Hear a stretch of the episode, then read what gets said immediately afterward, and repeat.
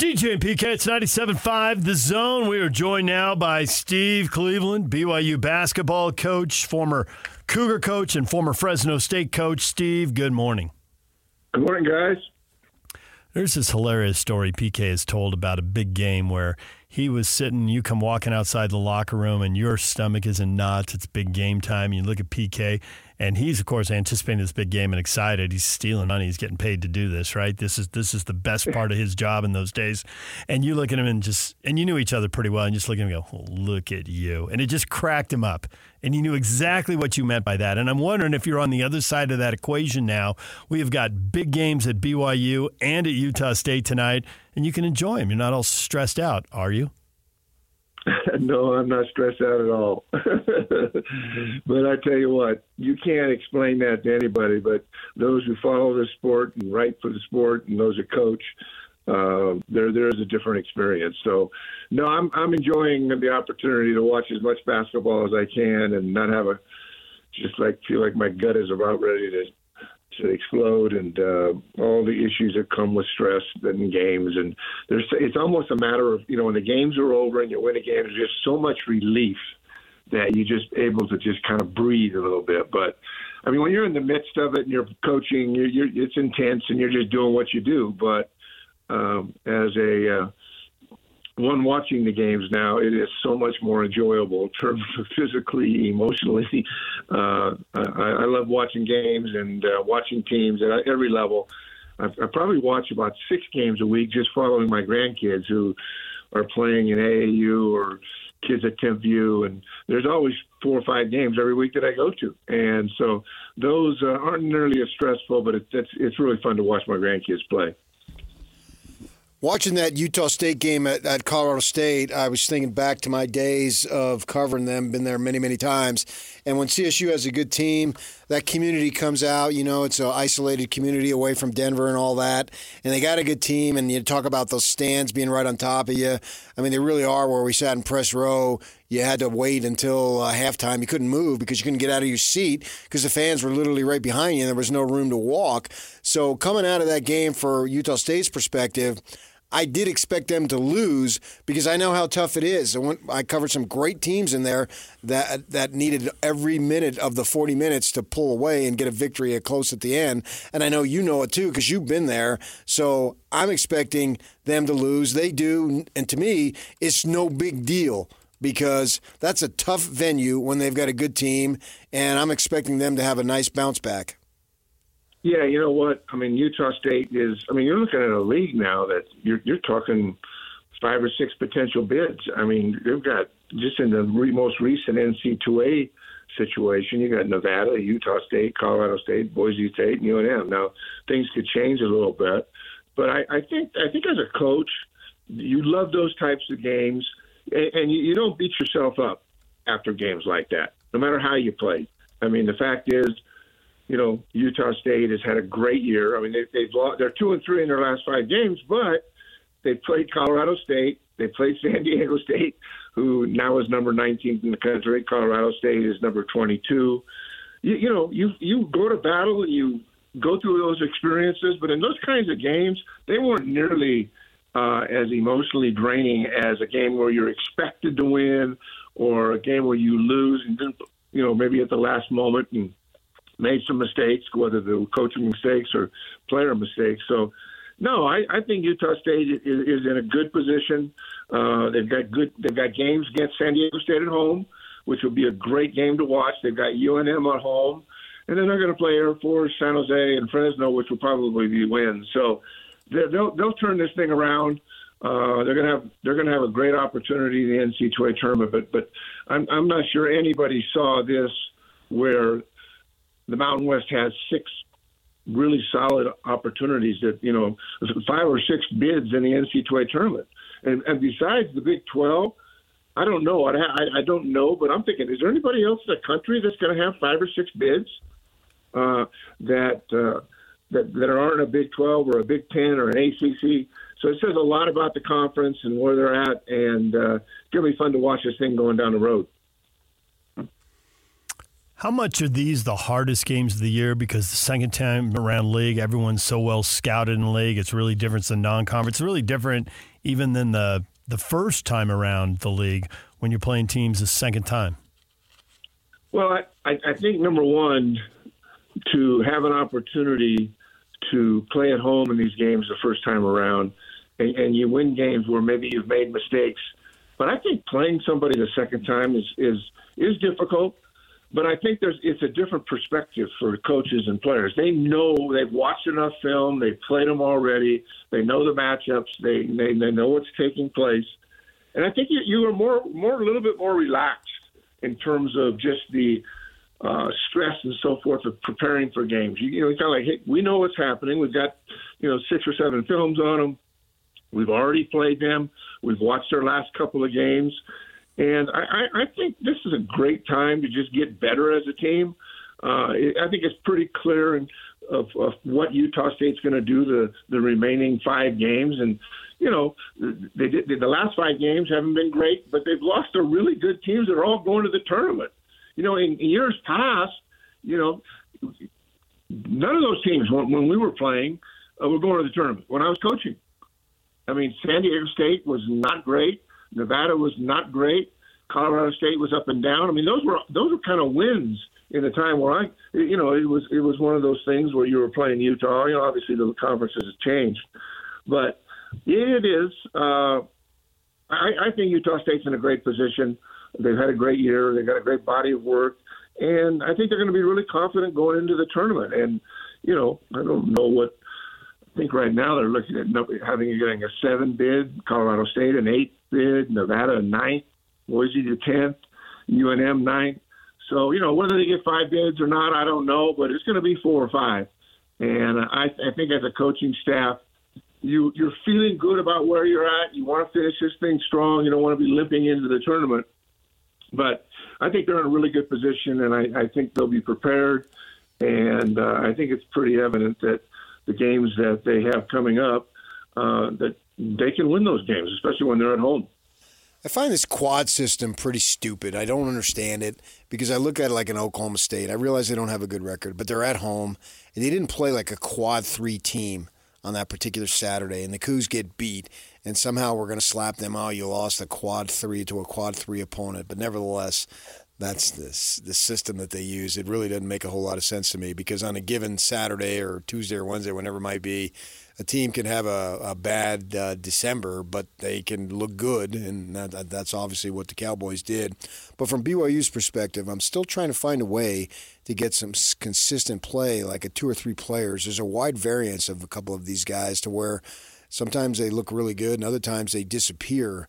A- any type of insight to provide more consistency for them? You know, I mean, you're right it is kind of up and down, and, sometimes it has a lot to do with matchups and uh, and who you're playing and what the opportunities are.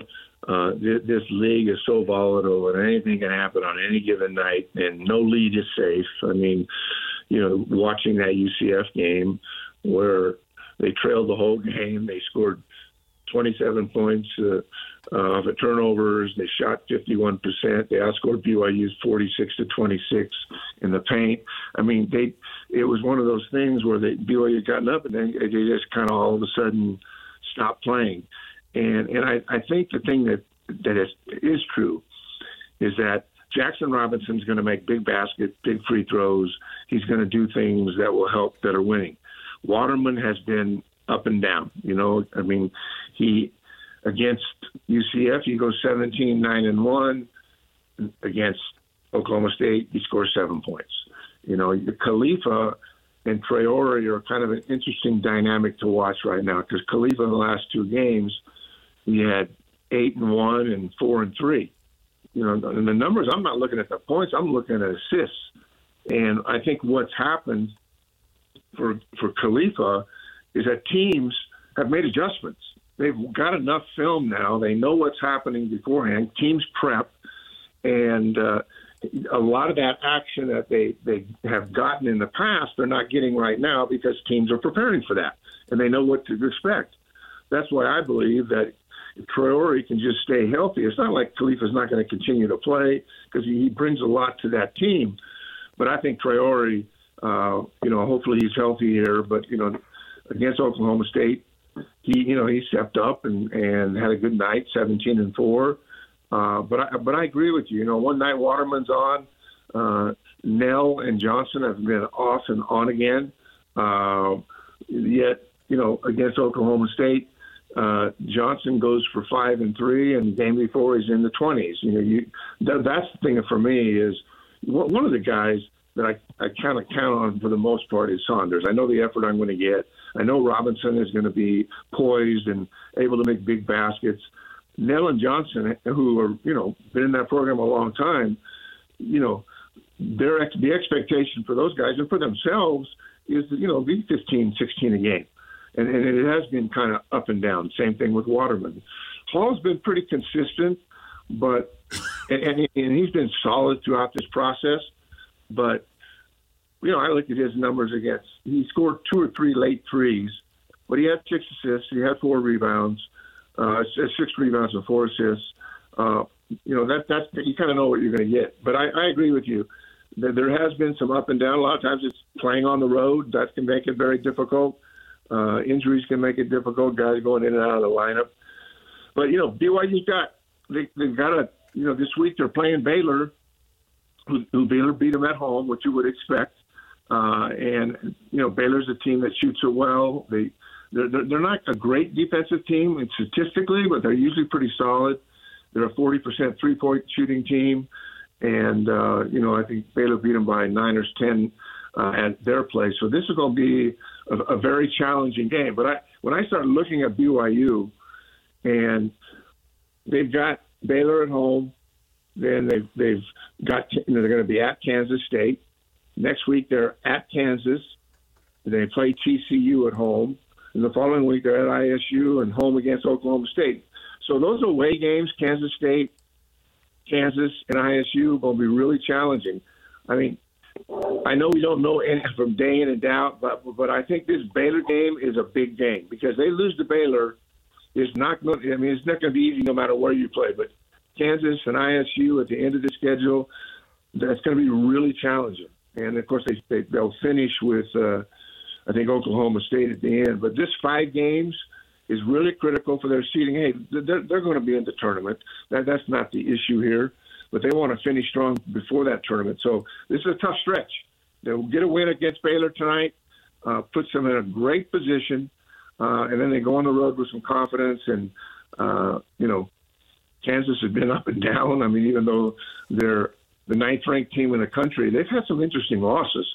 And so you never know in this league. But I, Kansas and ISU are going to be really difficult on the road. All three of them are going to be difficult. So to beat Baylor at home this night, to, to, to, to see them kind of make that step forward will give them some confidence going on the road against a really challenging schedule going down. Waterman is really something else because I think we've all seen players. You can probably go around the whole league and uh, find a player on every team who's up and down. That's just kind of the way basketball can go, especially if you're not wildly talented, but you have some talent.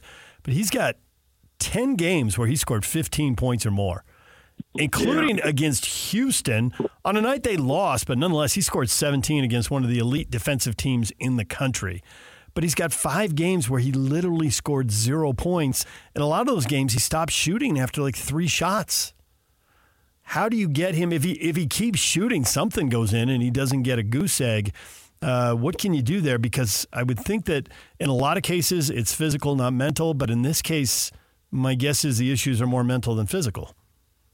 Yeah, I, I agree. I mean, we've all watched this game long enough. I coached it for years, and I found players. You know, with, with Waterman, I have no idea what the coaching staff's doing, but I think I've mentioned this before. But with him, just looking at this stretch going down the road and that hey we need 12 to 15 points and six or seven rebounds and you know and, and like you said against UCF he goes 17 9 and 1 and then all of a sudden it's 7 5 and 2 and I, I understand there's matchups guys get in foul trouble they get hurt what, whatever the circumstances are But I, I love the idea, especially with a guy like Waterman has such a huge upside and has demonstrated that, and then demonstrated, you know, that that that he just kind of disappears. Is that after those kinds of games, you got to watch film you know, what happened here? Let's look at the opportunities that you had. Make it a positive deal. You know, this is not the time of the year you're getting into guys. This is the time of the year you're going, how can we figure this out? How can we get you to a point where you're night in and night out and you're 12 to 15 a game, five or six rebounds, and, you know, in defending and doing what you're doing. So for me, the first thing that came to my mind when you asked me that question is I'd, I'd be watching film, whether it was the head coach or an assistant, but just going through and let's watch the last 10 games Let's see what's happened because you can learn a lot from film and video, and then to have a have a coach there uh, in a really positive environment that says, "Here's what we got going on. You know, we we've got this many games left, big games. What can we do?" And I, I think that would be the most important thing for him to just kind of evaluate it himself. And you know, it's not a getting into you, you know situation where the coaches are upset and this we got to get this fixed. No, you can't do that to guys. And it, now or you know, 20 years ago, you you want them confident, and that's what I would do. I'd, I'd watch film with them and go, let's take a look at this and look at games where you know you you didn't score but five or six points, you only had two or three rebounds. And I suspect in some of those situations, maybe they were hurt or they were sick or whatever they might have been. But there's never been a time where they they need Waterman more than they need him now. I, I know this Khalifa thing. It'll be interesting to see how that plays out, and if, if they go away from that a little bit and get more pounding it in the post. But the one thing that does impress me about this team is they're they're resilient. They they don't seem, and I'm I'm around them a little bit, and I, I just don't really. There's no negative talk. It's positive. Let's go forward, and uh, let's let's help each other. And they got enough depth, you know, that you, you're bringing guys off the bench. If you're bringing Traore or Saunders off the bench, or if you didn't start Johnson, the one thing you got guys that have a lot of experience, played a lot of games, and uh, with good coaching and good support around them. Uh, I think those are the things that I would do with Waterman. And it, it's not just Waterman. I mean, I think Knell and Johnson at times have been really up and down. One, one night it's five, next night it's 17.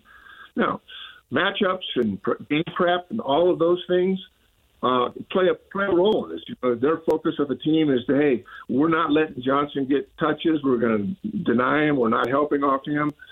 Uh, that can that can also uh, be some of the reasons why guys go through streaks and are so up and down. And Waterman and Johnson and Knell, guys that are older guys, you would expect them to be consistent night in and night out. Did you happen to see that elbow that the kid threw at uh, Branden Carlson on Sunday? So I saw the, the the, the kind of replay of it. I didn't see it live because I wasn't watching it again, so I just watched some highlights. What what what were your thoughts there? I mean, it was. I thought. I mean, obviously he should be ejected, ejected, yes. but I think he should be suspended. Yeah. Well, that might happen. There's probably I don't know what what went on after the fact, and you know they between the officials and the conference, and yeah, it did seem flagrant. And uh, you know what a tough tough weekend for Utah. Oh my goodness, uh, to lose the USC and then come back and beat a UCLA team that's really good. It, it does say something about the heart and the spirit of that team. But just no way you go to USC. That's a bad loss. A team that struggled all year. They're two and eight in the last ten. I mean, it just it kind of made me sick. I felt so bad for those guys. And then to come back, I did watch a bit of that UCLA game. You know, pretty dramatic ending and uh, getting the tip in and, and finishing winning at the buzzer. But uh, I don't I don't know. I mean, right now I think Utah is like the fourth team out, but they've got to go and play at Colorado. They've got Stanford and Cal uh, at home, which are winnable games, and then Oregon State's a winnable game. So you know, at, at worst three and two, but if some way Utah could could beat a Colorado team or an Oregon team, uh, it's just difficult to do on the road. But that would all of a sudden put them back in the conversation. And uh, right, I mean, you, you go 11th place in the Pac-12, which USC was, uh, it's just it's a disheartening loss. I, I will say this for the coaches and the players is to go through a really gut wrenching, bad, bad, bad loss and come back and beat a well coached UCLA team that's playing better. My hat's off to them. You know, so at, they only have one game I think this week against Colorado, yeah. and uh, they've got to they got to win that game. They win that game, they'll win the three. They'll they'll beat Stanford, Cal, and Oregon State. You know, all of a sudden you go four and one and now maybe you know you're not the fourth team out, maybe you're the first team out, or maybe you're you know really right there on the bubble. So uh, cool for cool for Utah. I think it was their first win at Pauley Pavilion in about five or six years. Um, but to win that thing with Branden Carlson tipping it in, uh, that, that was fun to see, and and to see them have some success. So hopefully they'll take that positive energy and uh, step up and get a big win because they beat Colorado. Now you're talking about five in a row. You know, they, they, they just beat UCLA. They beat Stanford, Cal, and OSU. You know, now you're five in a row, and you go to Oregon with more confidence, and now all of a sudden you become a bubble team. Uh, that's that's what I'd like to see happen, and hopefully it does. Steve, we appreciate the time as always. Thanks for joining us. You bet, guys. Have a good day. Steve Cleveland, former BYU and Fresno State basketball coach, talking hoops right here on the zone. When we come back, everything you missed in this show, plus Utah Jazz Ticket Tuesday, we'll give away another pair of tickets on the other side of this break to see the Jazz and Charlotte Thursday night. DJ and PK, it's 97.5 The Zone.